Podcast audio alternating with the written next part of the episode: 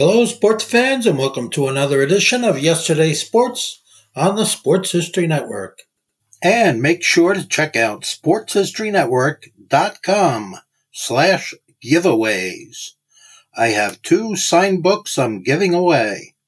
One is titled No Nonsense Old School Weight Training, and the other is Reliving 1970s Old School Football. Thank you all for listening to Football is Family.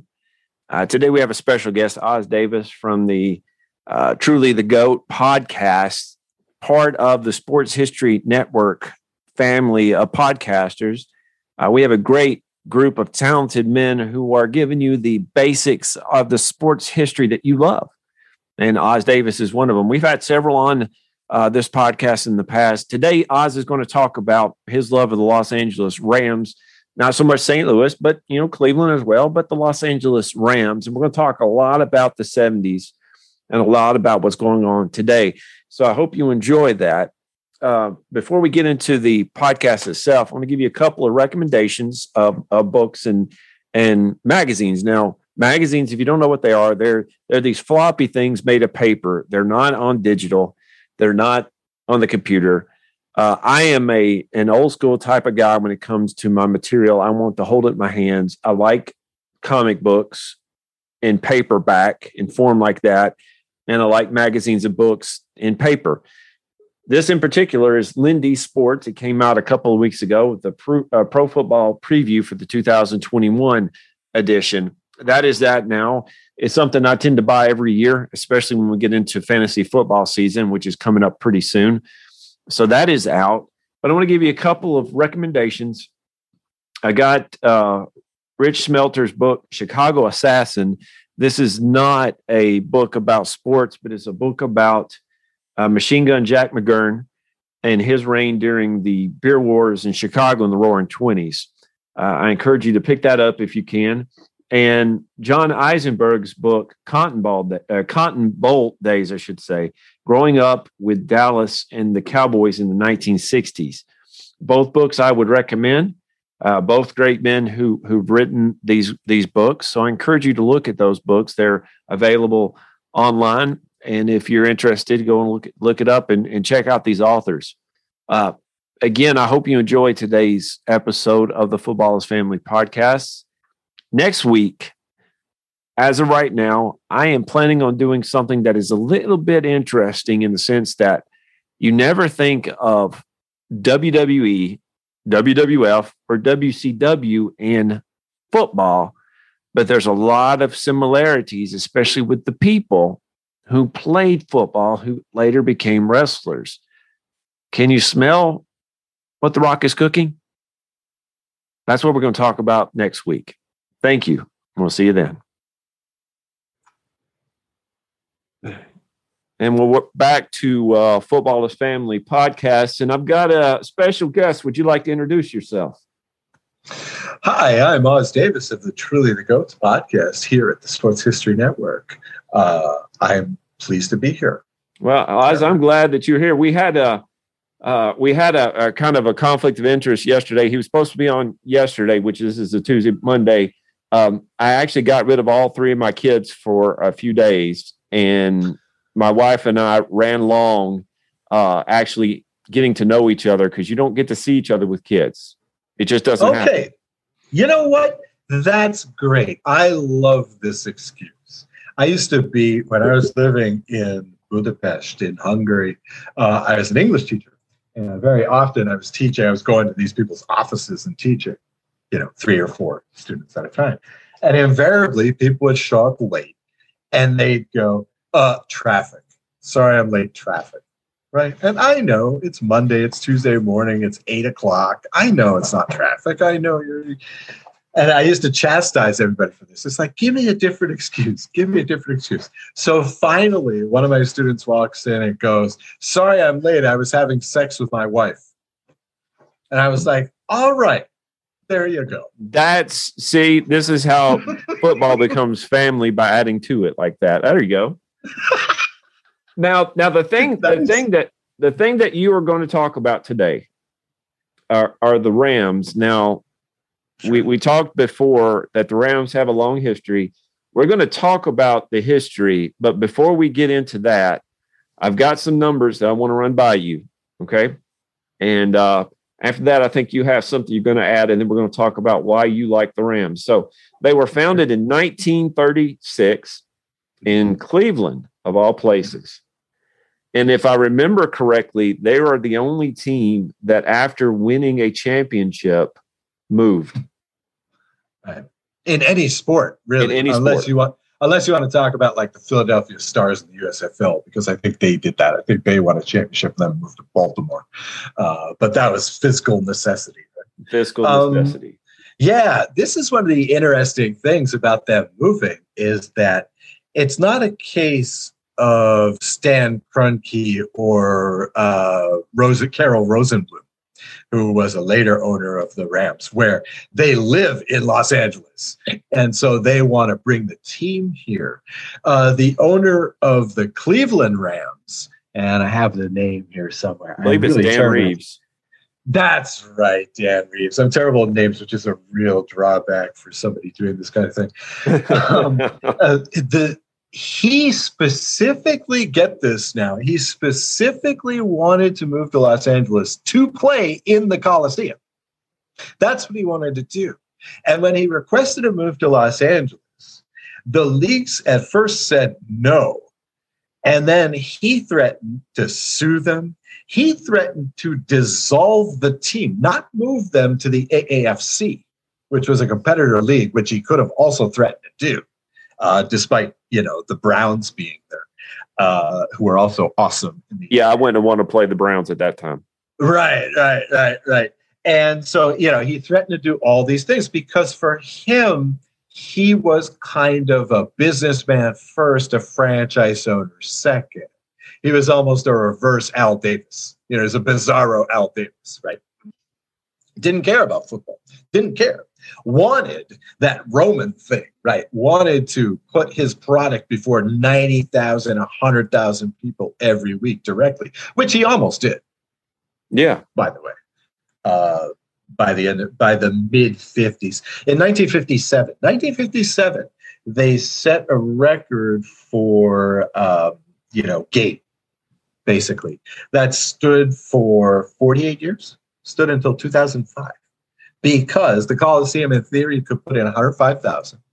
They often did that for USC games in those days. Can you imagine in the 50s putting 105,000 people in there? Good even for Los Angeles, that's a sizable part of your population in one small area. And uh, and yeah, so they set a record that that stayed until 2005, and they went six and six that year. You know, it's like it's like wow. I mean, it just goes to show. I mean, what an awesome move that was. Well, Kroenke would love that right now. Uh, No, I, I'm hearing that the parking in in uh, Los Angeles is insanely expensive. oh my god. but they they they played in Cleveland, went to Mhm. Los Angeles. Now, when I grew up, Oz, I remember the Los Angeles Rams and uh, Jim or Chris Everett, as Jim Rome would say. Um, I remember them, and I remember when they moved to St. Louis, and then they came back, obviously, to L.A. Okay. Now, now, according to the internet, the internet's never wrong. Okay, they played in. I, I, I've seen that. They're just never wrong. Okay, yeah, four Super heard- Bowls. but but remember what Abraham Lincoln said. Not everything you read on the internet is true. I've heard. I read that on the internet. Yeah, I've, I also heard that he said drop beats, not bombs. exactly. I, I'm just saying. Uh, they played in four Super Bowls. They're one and three. And the one Super Bowl they played in, I actually have a hat over there. Uh, lids.com had a $5 hat thing, and it was the Titans St. Louis Rams Super Bowl. And I don't want to talk about that one. We're going to move on. According to Pro Football Reference, all right, ready? They played 85 seasons. Mhm. They've had a pretty good record for 85 seasons 587 wins, 575 losses, and 21 ties. Now, that's pretty good. Mhm. I mean, well, well, yeah. Um, this is a okay. This is a team who's okay. First, you can say that, like teams like the Cleveland Browns and the Detroit Lions, this Right. is a team whose golden age was really in the 50s, right? Um, I, I mean, we can talk about the 70s in a moment, which was also really awesome uh, for them as well. But the 50s was the big deal. I mean, I think it's between 49 and 55. They're playing for the championship four times. So it's four times in seven years. So this is akin to like the Pittsburgh Steelers later on. Let's say did it four Yeah. times in six years. Yeah. So it's on that level, or Patriots. You know, it's kind of on that level. Um, and they win one. And I was in 57, I believe. This shows how well I versed on the 50s football. Now, I remember the Rams from the 70s. The 70s was another peak uh, era for them. They won the NFC West back when it was five teams. They won it, and there's three divisions in each conference. They won it seven years in a row. Uh, the last one of those culminated in Super Bowl 14 Right. and that was when uh, you know that they lost to they were leading those Pittsburgh Steelers that I just mentioned, in fact, uh, in the fourth quarter, but could not pull it out. Yeah. Um, it was also it Darren in Hayes is loving that, by the way. He is absolutely loving that. yeah, yeah. He, he popped into my head for some reason. Just then. uh, the uh, the um, uh, was oh yes the the thing about the Rams at that time and and even as a kid we knew this was the fearsome foursome right, right. now this was Right. the second go around of the fearsome foursome I'm not old enough to recall the first ones uh, which is Rosey Grier Deacon Jones uh, Merlin Olsen guys like that however I did know them through TV right? This was see the significance of the Rams moving to Los Angeles in 47 is very multifold, right? It's very multidimensional. Okay. One of the things it says is okay, this is the growth of America, right? Like Los Angeles, this is their first pro team. Los Angeles is finally becoming, guess what, a major league city you know, like like cities like Las Vegas and Charlotte are experiencing recently, right? They're becoming a major league city, right? That's a big deal. Okay. But also soon after that, Hollywood, Burbank, right? These guys realize that, and again, they're making pretty much working man's wages still as a professional football player. They realize that, hey, I can do Little House on the Prairie. Yes. I can do Bud Light commercials, right? I can be playing a Native American son of John Wayne in a movie like Roman Gabriel did, right? I mean, I, that was a draw. And this helped the Rams through the 70s, 80s, 90s. Players like, um, who was it? Rosey Grier came here so that maybe I could go on TV. It's Los Angeles. I want to be a star, right? Because again, football players aren't making millions a year like now. They're not making the equivalent either before anybody thinks that. They're not making like awesome wages like they're now. Have, you know, do a couple episodes of Hollywood Squares and bam, you, might double your salary uh, that you made playing football. So this was a draw for their teams. And in the 70s, they were able to assemble guys who wanted to play in Los Angeles, like Jack Youngblood. Uh, let's see, I have the list here somewhere. I'm uh, drawing up a list of their awesome second fearsome foursome. Uh, this is da, da, da, okay. This is great radio here. Oh, Oh yes, we had we had Jack Youngblood, Fred Dryer, and Larry Brooks. And Oh, Merlin yeah. We had, uh, oh, good gracious. Fred Dryer. You know, his, my Yeah. mind just blinked out on the, the show he was in, but it was awesome Hunter. TV show. Hunter. Yes. Hunter. Yes. yes. Absolutely. And guess why he did that? Because it was in Los Angeles. Fred Dryer is also the the answer to a very important trivia question. Again, this will show you how dominant the Rams defensive line is. He is the only guy to get two sacks in a game, and he did it in one quarter. Again, yeah, just an indication of how awesome the Rams defense was in those days. Uh, they couldn't hold the Steelers to under 31 in the Super Bowl. Um, and, you know, of course, it helped. Uh, one of the things that also helped is we had a couple of great coaches in those days. You know, George Allen Yes. was was mainly the coach in the 70s. Uh, Ray Malavasi, most people don't remember, he's actually the one that took over for Allen and and you know got them to the Super Bowl, uh, got them to a couple more uh, conference championships after that. So uh, they had some great coaching in the 60s and 70s as well. Uh, and and again, that draw uh, just coming to Los Angeles also Now- helped. They they uh they brought over John Robinson, and he is, according to Pro Football Reference, their winningest coach. And now, if I remember correctly, Mhm. he was a USC coach. Now, was Yes. he USC coach before or after this? I believe it was before. I, I was I- thinking of. I, I want to say that it was before. Yeah, I, yeah, because John McKay, who became the Buccaneers coach, their first head coach, he came over from USC, right? Yes, he did. He was the one who was the head coach when OJ Simpson and guys like that were there. And that, that's when USC was still a good football team. Just living in Southern California, I hear a lot about how bad they are nowadays. and they are pretty bad.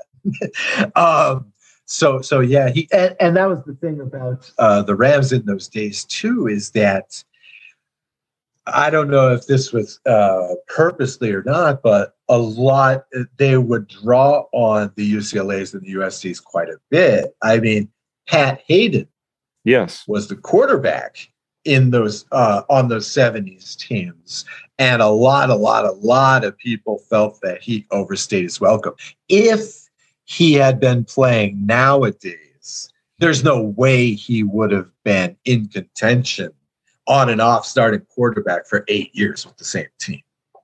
No way. That just wouldn't happen nowadays. But again it just kind of goes to show usc boy makes good right? He was at best kind of uh and maybe above average quarterback, you know, maybe an Andy Dalton level, but because the defense was so good, um, when Allen was there, I think he was there for like seven or eight seasons. Every year they won 10 or more games, and the year they didn't, they won nine games. Yeah, so uh, pretty good coaching there. And I was in 14 game seasons as well, I should point out. And they had a lot of 12 and twos, a lot of 10 and fours in those days. Now, So, uh, glory days. one of yeah, one of the uh, the names that I love and is Vince Ferragamo. Mhm.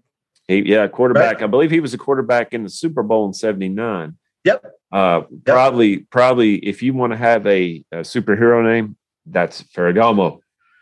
now, I am looking. I am looking at probably one of the best defensive ends, if not the best. Then he is top five, definitely. Deacon Jones.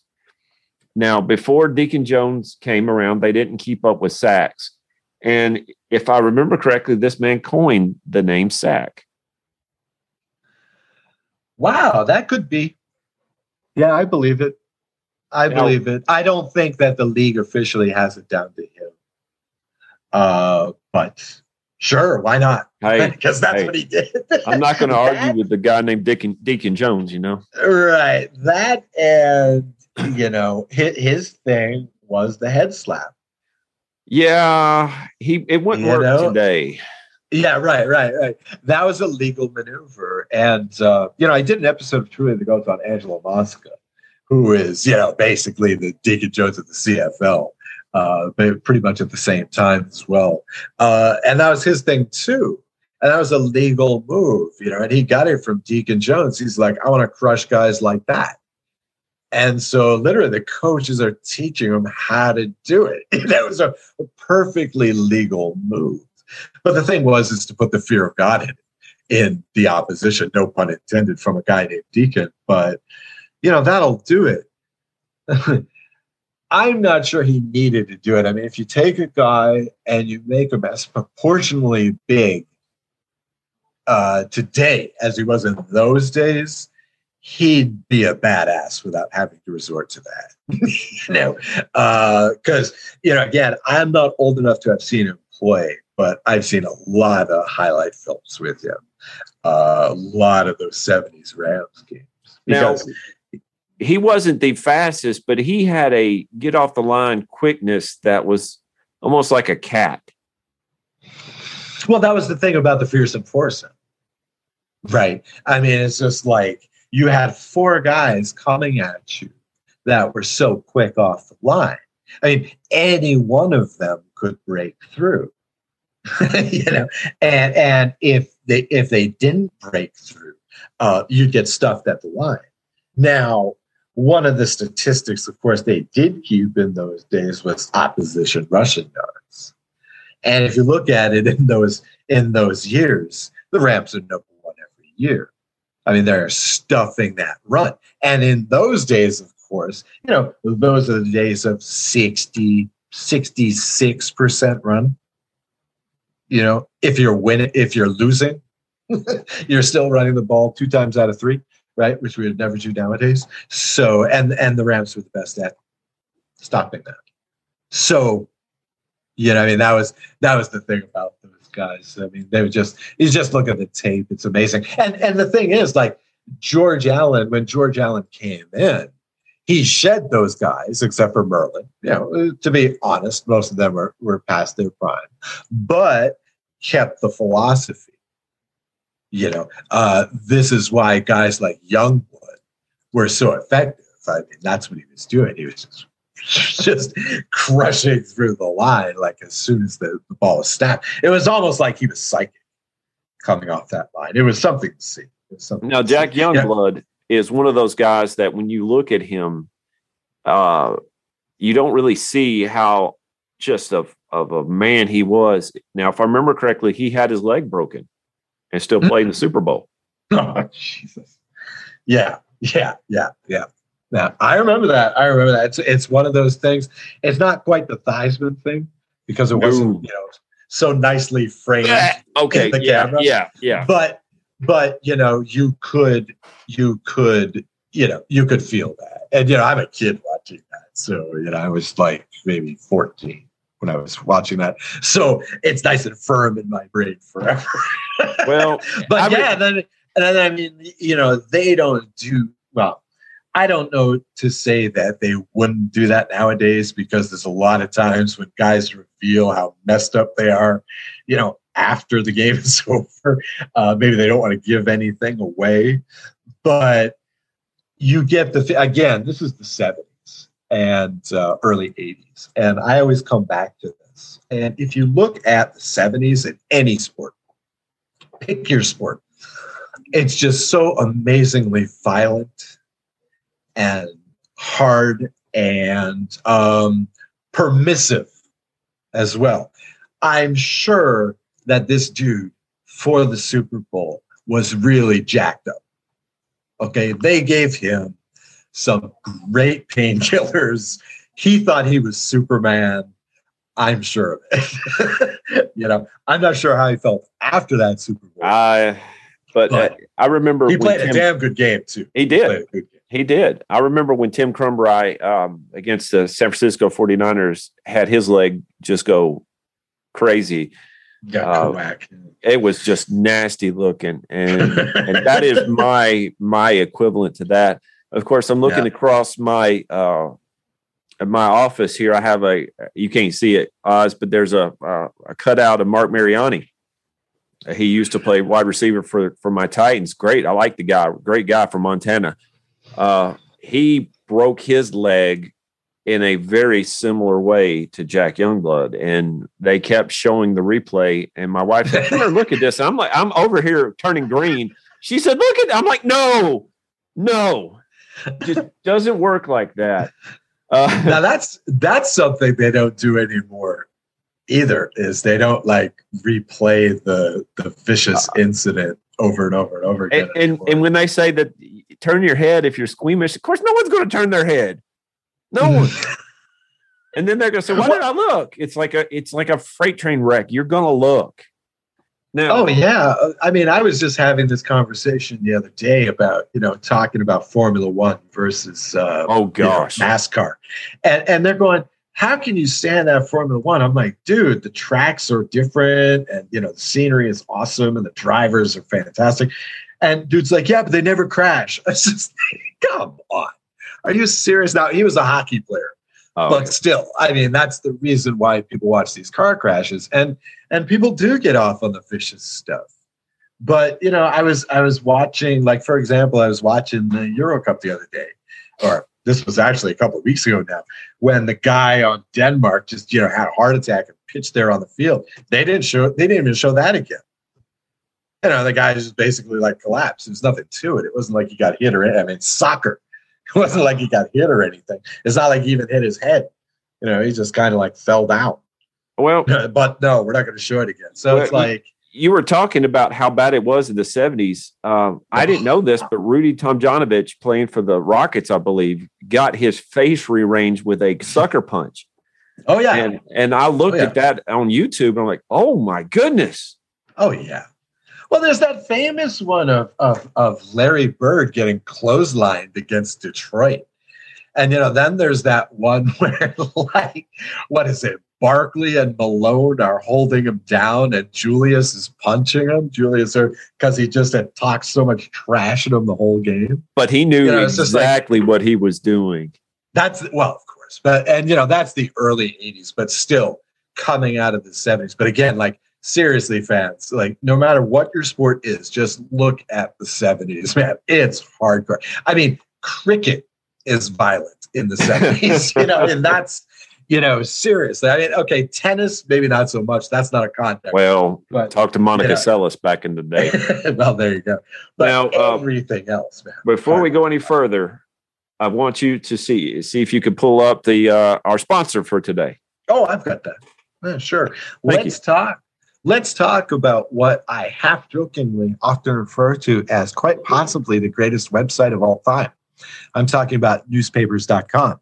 Now, if you're listening to this podcast or any of the Sports History Network podcast, you're probably into sports history. And you probably also know that in order to do real research, in order just to find out about those old times, to do a typical search engine is useless.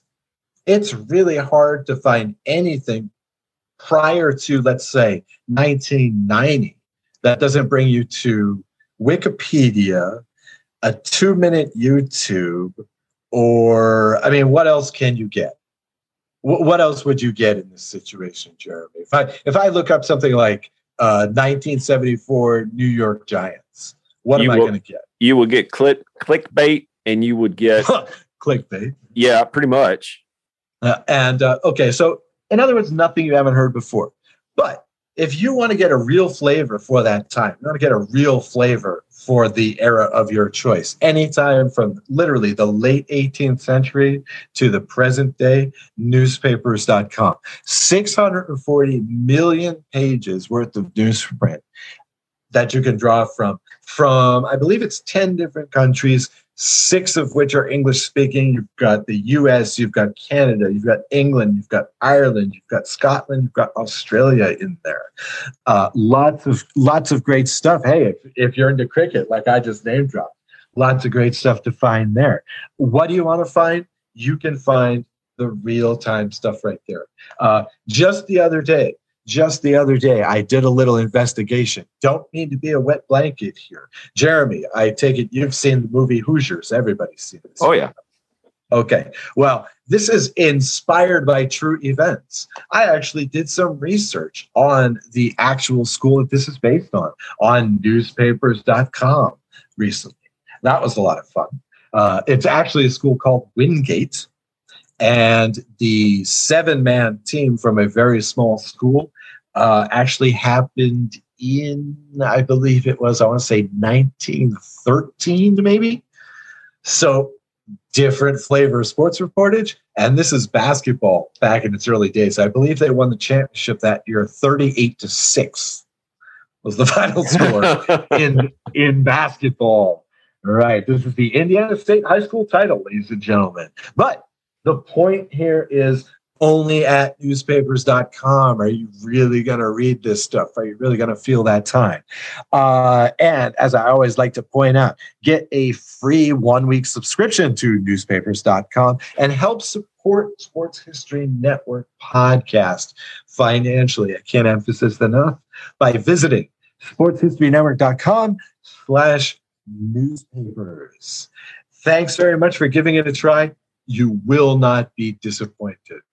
That's sportshistorynetwork.com slash newspapers. Speaking of not being disappointed, 33 men have been inducted into the Hall of Fame, Pro Football Hall of Fame, who have either played on or retired with the Los Angeles, Cleveland, St. Louis, Los Angeles Rams.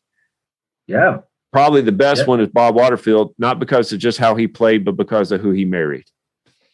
I, I'll just I'll just be honest. I mean, I'm you know I'll just be honest. Jane Mansfield, Jane Mansfield, back in the day. yeah. She wasn't she the number one pinup girl in World War II? That I wouldn't doubt it. Like she had the number one picture, I believe. The- I, the- I wouldn't doubt it. See, Yeah. Uh, Um, it, it and- reminds and- me of Bob Hope calling Marilyn uh, Marilyn Monroe out in front of the soldiers, I believe, in Korea, or or maybe even in Vietnam. Said, "Look at what you're fighting for here." And I said, "Yep, That's right. That's right. Um, and speaking of legs and the Los uh, and the Rams, uh, yeah, we have a long history of Hall of Famers along with Waterfield on, like I mentioned before, the early Golden Age teams. Really, uh, was Crazy Legs Hirsch. yes, what not only one of the early great receivers, but also one of the all-time great nicknames in football. Well, uh, and and I uh, did some research on that, and they said he was crazy because of how he ran. He Yeah. ran with abandon. He did not run Yep. in a straight line, so the name Crazy Legs. Now, here's the problem I have with the with the with the Rams. Uh, they seem to get rid of running backs at least two times a little bit too early. Well, gee, we picked up Marshall Faulk at exactly the right time, though, huh? You did, you And that was the one score. And and the thing about Todd Gurley is, well, um, I'm, I not actually- even Gurley. All right, Sorry? Eric Eric Dickerson, Jerome oh Bettis. well, well, yeah. The the Bettis thing was weird, but those, of course, were the lean years when um, I find a lot of times in the NFL when a team has a, a string of lean years, like the Rams had 12 years in the 21st century, and just had a nine year run back in the 90s um, where just nothing, just no playoffs, not even a hope of getting to 500. I find that when that happens, that a lot of bad stuff is happening in the front office as well. Oh yeah, Like if you if you look at the Lions, who bottomed out famously at 0 and 16 back in the 2000s, uh, Matt Millen, of course, was their GM, and, and and this is historically one of the worst GMs ever. I mean, drafting wide receivers in the first round three straight years with a top 10 pick, for example, stuff like that will gut your franchise. You know, and I think that's kind of the thing that was happening at with the Rams at that time. It's just that you know there, there's a level of apathy here uh, you know Georgia Frontiere who, who's who's now owner of the team just doesn't want to pay anybody because secret not so secretly she wants to move the team back to her hometown you know and it's just like nobody you know it, it it's like a situation where one hand doesn't know what the other hand's doing except this is like a handless team. So so there's just like nobody's really paying attention. Uh you get i mean there's a string of coaches. Spagnuolo probably the best example that just never coach again. Uh that's always a bad sign. Uh again this was uh, representative of those detroit lions teams that were so Right. bad right. uh, yeah. Same kind of thing happened there. Um, other teams like this, um, this this tends to happen. So I chalk up that one to that. Uh, Dickerson, and this actually came back to haunt him later on. always kind of had a checkered, uh, you know, relationship with the front office. Uh, not really sure why. Uh, not not. I mean, he's one of the best players the Los Angeles Rams ever had uh, until nowadays, when we only have, in my opinion, the best player in the league, um, but definitely the best defensive player in the league. Um, and so, you know, I, I I I think a lot of it was politics, basically, and it's interesting too because. in our in the Rams' other low point, which was when uh, your boy Jeff Fisher came and ran the franchise into the ground so that we could move the team. Um, you know, he, he he he was no judge of talent whatsoever, uh, and you know Dickerson in those days uh, used to hang out on the sideline. Know, he's just kind of like a local press guy, just kind of like you know, kind of like a goodwill guy you know, like like like a Magic Johnson would do for the Lakers, or Tommy Lasorda always used to do for the Dodgers, right? right? And so he was there on the sideline, you know, just kind of hanging out, whatever. And then you know he teed off in the media a couple of times, like everybody else did on Fisher at the end, including Todd Gurley, who I'll talk about in a moment. You know, and and so Fisher actually had him banned from the sidelines, right? And it's like I don't know what Fisher was thinking that he was going to win in a popularity contest in Los Angeles, you know, where a lot of people my age still remember the Los Angeles Rams, you know, and Dickerson. You know, I just I just don't understand what so but in any case, so so that's what I blame the Dickerson thing on. And and the Gurley is the real shame. Todd Gurley is the real shame. Because again, here's Fisher running this team into the ground while this guy's having his best years. You know, it's it's like you know, it's kind of like Deshaun Watson in Houston. Oh yeah. You know, it's like it's like why you're running this team into the ground and and and this guy, his best years are now because this guy he's a he's a halfback. He's not going to last forever. Uh, Gurley is a guy who going into college, he wanted to play basketball. Like that was his first love. And basically his coach begged him to play football because he was so good. And jeez, he was good. but Fisher was just wasting him. Fisher, if you, I don't know if you were following the Rams in those days when when you know Fisher was running them into the ground and you know St. Louis was a graveyard, uh, but opposition would routinely put nine, ten in the box because they knew we weren't going to throw it. We knew we were just going to go to Gurley. Our line was young, so he's probably going to have to run it up the, the middle, which he doesn't like to do. And so that's when Gurley finally came out and said, I'm tired of running this grade school offense. uh, so there you go. That's our yeah. that's our checkered history with running backs in a nutshell, from my perspective. Well, Jeff Fisher left Tennessee in a bad situation, but we and I, am sitting here with a autographed Jeff Fisher football right here behind me. I've got to meet him before. I'm still waiting for that picture from the Titans because I got to meet him and they took a picture and never gave it to me. And that's been a few years ago. um, Jeff Fisher had uh, people love him here. Oh, sure. So we followed him when he was in St. Louis, and we were surprised, I guess, that he got fired. But knowing, looking back, it was about a year too late now, Jeff Fisher, if you want an eight and eight team, that's the guy. Yeah, that was the thing. That was the thing. That's now, what he, we kept saying after a he while. Kept, he kept the Oilers together during the move. Jeff Fisher, yeah. and I'm I'm looking across. I have a a picture of a uh, somebody drew something called a championship dream, where a young child with his dogs laying on a bed, and a picture above him is Jeff Fisher going like you know with his with his hand on his chin. Jeff Fisher is the kind of guy that could keep a team together. And when I heard that there was a possibility St. Louis could move, I thought they got the right guy to do that because he's been through it. Well, yeah, I was talking about a trivia question before about Fred Dryer, Fred Hunter Dryer. Uh, um, you know, Fisher's another one. I mean, he's got to be the only head coach to have moved two franchises in the modern era. He's got to be. I would say Who else is there? Well, I, Yeah, am thinking so- about other teams that have moved as many times Yeah. as the Rams. It would be the the the Raiders. no one. And No well, one, because the Rams have actually moved four times. You forget they moved to Anaheim. ah, yes, you're right. They they played at Anaheim. That's right. Right.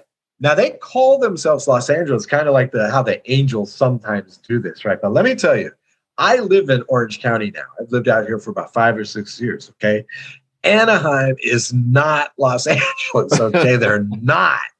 I mean, I I don't understand why a team like the Angels just didn't bite the bullet a long time ago and call themselves the South California Angels. I see. I I mean, that's- remember them with the Cal when when they were the California Angels. I love that. Yeah. I thought that was great. Yeah, but see, but see, that's pretentious. That's ignoring the A's, the Giants, the Padres. you know? I, I mean- see. I just, I'm just, uh, you know, I like tradition, and to me, when they went to Anaheim Angels, I'm like, you know what? But remember, they started as the Los Angeles Angels. Why do you think they're called the Angels? Right? the city I of mean, Angels. It and- makes a lot of sense. And that was another thing I wanted to point out about the Rams, too.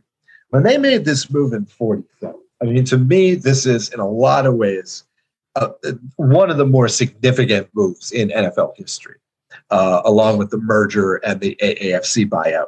Right. is um, because not not only do you get this expansion out west, and the NFL likes to say they were the first coast to coast league and whatnot, right? But um, also, as part of the lease agreement for the Coliseum, they had to agree to integrate, right? And so the Rams are the first um, the first NFL team to sign a black player.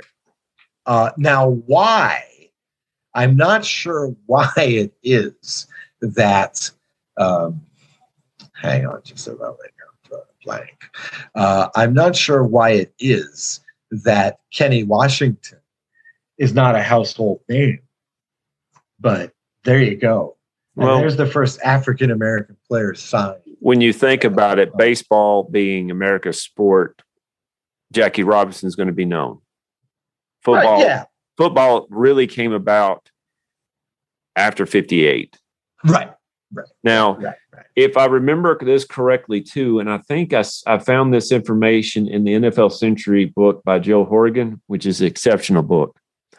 Um, the Rams would be the first NFL team to paint a logo on their helmet. Yes. Now, they, of course, I think Michigan would be the first team to do that. I want to say Michigan's the first college team, but the pros, and they had, and I forgot who did it. Uh, The name was in my head just a little bit ago. He stenciled it in a helmet and had a couple different designs. And the helmet that you see now is very similar to the original helmet. Yeah, I don't like the splash of green very much, but um, it's it's the best logo in football.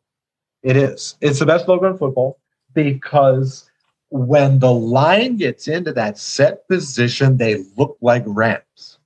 It is awesome.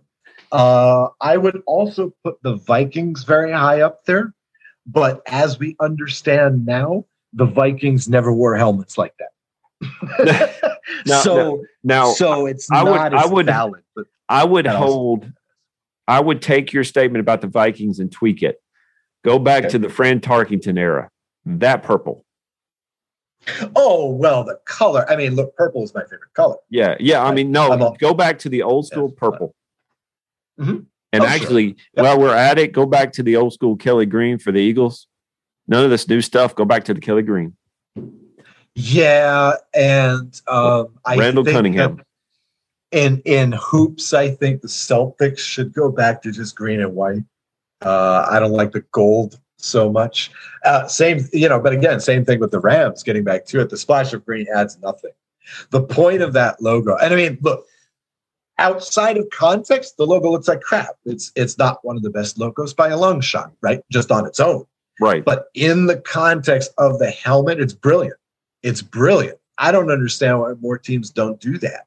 But then again, don't take my word for it because one of my other favorite helmets is the Cincinnati Bengals, and almost everybody hates that. I I was watching something today. I think it was from TPS.com. Uh, was talking about the worst logos in the NFL, and the Bengals were number three worst, and of course the Titans were number six worst. And at that point, I exited out because Really? Wow. yeah, I, because here's the thing. I like the I- Titans logo. I, well, I appreciate that. Um, you have we are Nashville is the Athens of the South. You have the T for the Titans, and you have the three stars for the three geographic areas of Tennessee: East, uh, Middle, and West. And then the flame I- means that we're on fire with Derrick. and I love I love blue and blue. I love light blue, dark blue. That's a great color combination. I don't know why more sports teams don't use it. I I- told I my wife that I told my wife I'm getting my car painted two tone blue. She looked at me like I was going crazy, and I said, "I'm not stuttering. It's it's what's going to happen." So I might be sleeping on the couch tonight, Oz. But you know, hey, it it is. I'm I'm going to take it for the Nice. team. John Robinson, if you're listening, I need a place to stay. Nice. I don't. I, there are very few. Uh, I think most logos in the NFL. I mean, maybe I'm easy, but I think most of them are really great. Uh, I really like the Steelers. You know, I like how they tweet the the scientific, Yes. you know, uh, representation of steel. That's awesome. Uh, I like that. I, I think that there are some bad ones. Of course, the all-time worst was the old Washington logo, which we don't really need to talk about. But for example, the Patriots logo. I'm sorry. I, I know they won on the Super Bowls with that, but it still sucks. Go back to Patriot Pat. Oh yeah, yeah, yeah, yeah. He Yeah, looks like he's definitely. about to play football right before he goes to Lexington Concord. Sure, yeah, yeah, it's great. And plus, you know, Boston really, I mean, it's a cliche, but especially if you go to downtown, Boston is all about the history. It really, they really take a lot of pride in the history and everything. So it should be, I mean, I mean, like like some Boston journalists called it at the time, Elvis on acid. You know, that's what that is. It's Elvis like flying through an acid trip. Yeah, that's what the logo Go back and, and Seattle, Um, please go back to the Steve Largent Seattle Seahawks. Please go back to that. Really? Is it that different for you? It is I- that I- different. if I ever play on Madden, if I ever play the Seahawks, I go back and play with those, the Kingdome days. on Madden. Oh, I, I cannot handle. I get the new one. I get it. I do. But ah, Well, let me ask you this. Let me ask you this. Um, do you ever play the Titans with Oilers unis? yes, I do. Ah, In fact, see? When I play the season, uh, you know, franchise, they let you pick, and I will pick the uh, powder blue. Oh, that's another thing. Since we're on the subject of uniforms, that's another thing I should say about the Rams. Okay. I think, since we're talking about what teams should do as far as uniforms go, I think we should be wearing those blue and yellows all the time. Oh One of the things that really cheesed me off about uh, St. Louis Rams is blue and gold. No way. Look, I got two daughters, okay, two teenage daughters. They could give about sports of any sort, right? But you know, I'm sitting here watching the Rams. Uh, do every Sunday. I watch the Rams when football season's on. Got the big screen and everything. Okay. And so one of my daughters is passing through the room one day. They're playing in the blue and yellows. She stops and looks at it and goes, Wow, those are great uniforms. it's like, you know, somebody who knows, I mean, those are dope uniforms. And of course, those come from the 70s, which high point of the franchise. Well, absolutely. Let's get back to uh, NFL. If you're looking for uh, fashion advice, come to us. I've got a 13 year old. I got an eight year old daughter as well. They they know fashion. They basically say, "Daddy, you you you cannot leave the house until we approve you." wow, really? Yeah, yeah, it's not good. Uh, you, yeah, You've got a tyranny going on there. I I told my son like if you're if there's four or five guys in a room and there's one girl, you're still outnumbered. Just deal with it. You you have no chance. Uh, but Oz, I appreciate your time. Uh, the Los Angeles Rams SoFi Stadium looks amazing. They are the team in there. The Chargers, you guys should have stayed in San Diego. That's Los Angeles is not your city. Oh, you don't know the half. You don't know the half of it, dude. You would be shocked. I mean, okay. This is the other thing. This is the other important point about the Rams at all. So, okay, they were the first team in Los Angeles on that highest level of pro sports in, let's say, the Big Four. Right. Okay, but now today we have six teams in four professional sports. One of them is natural to Los Angeles. Okay, that is the Los Angeles Kings. Those are our only true team. Okay, unless you want to count the Chargers, who started, played one season in Los Angeles, moved away, came back. I don't count that. Yeah, that's like I you know that's like remarrying the wife you divorced right so i don't think that counts okay so but that's the argument right is that la itself is a town of transplants. And the thing is like people were saying when for 25 years or 22 years i think it was los angeles did not have an nfl team. They're saying oh it's a crummy football town. Oh it's a crummy nfl town. It isn't. It's just that people come here and they bring their teams, right? That's the way it is. The main fan base of uh, the Los Angeles Rams now is guys my age, Generation X, right? That because we remember the Rams, right? We remember the Los Angeles Rams. Everybody else already has another team. Sorry. And the Chargers, I would guess they're maybe the 12th, maybe 13th most popular team. Honestly, honestly, I can easily find you more Patriots fans in Los Angeles than Chargers fans. Easily. And of course, the Raiders, you know, who cares if they're in Las Vegas? They got a lot of fans in Los Angeles still. Lot, a lot. you know, this is the 21st century, baby. Home team doesn't matter. Doesn't matter. Chargers, you might as well just move to Portland, Maine, you know, for all it's worth. Doesn't matter. Nobody cares about you now. You heard it here. Thank you, thank you, Oz, for your time tonight. Thanks very much. It's been a pleasure, Jeremy. It's been And this great. has been Football is Family. Hey there, sports history fan. This is Arnie Chapman, aka the Football History Dude, and I wanted to thank you for stopping by to listen to another episode here on the Sports History Network. Our podcasters are passionate about uncovering and sharing sports stories from yesteryear. And if you didn't know it already, we have over 30 shows across the network covering all sorts of sports history topics. In fact, here's a glimpse into one of our awesome podcasts here on the network.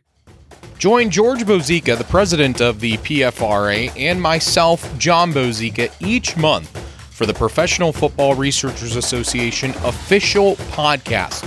We'll discuss the history of the game, the many names of the game, and so many different things for you, making the history of football not only entertaining, but fun at the same time as we join you on the Sports History Network on the official PFRA podcast. How about that? I bet you're super hyped to go listen to that new podcast, right? Well, to learn about this show and all the other podcasts on the network, head over to sportshistorynetwork.com forward slash podcast. Again, that's sportshistorynetwork.com forward slash podcast. Head over there today to find your next favorite sports history podcast.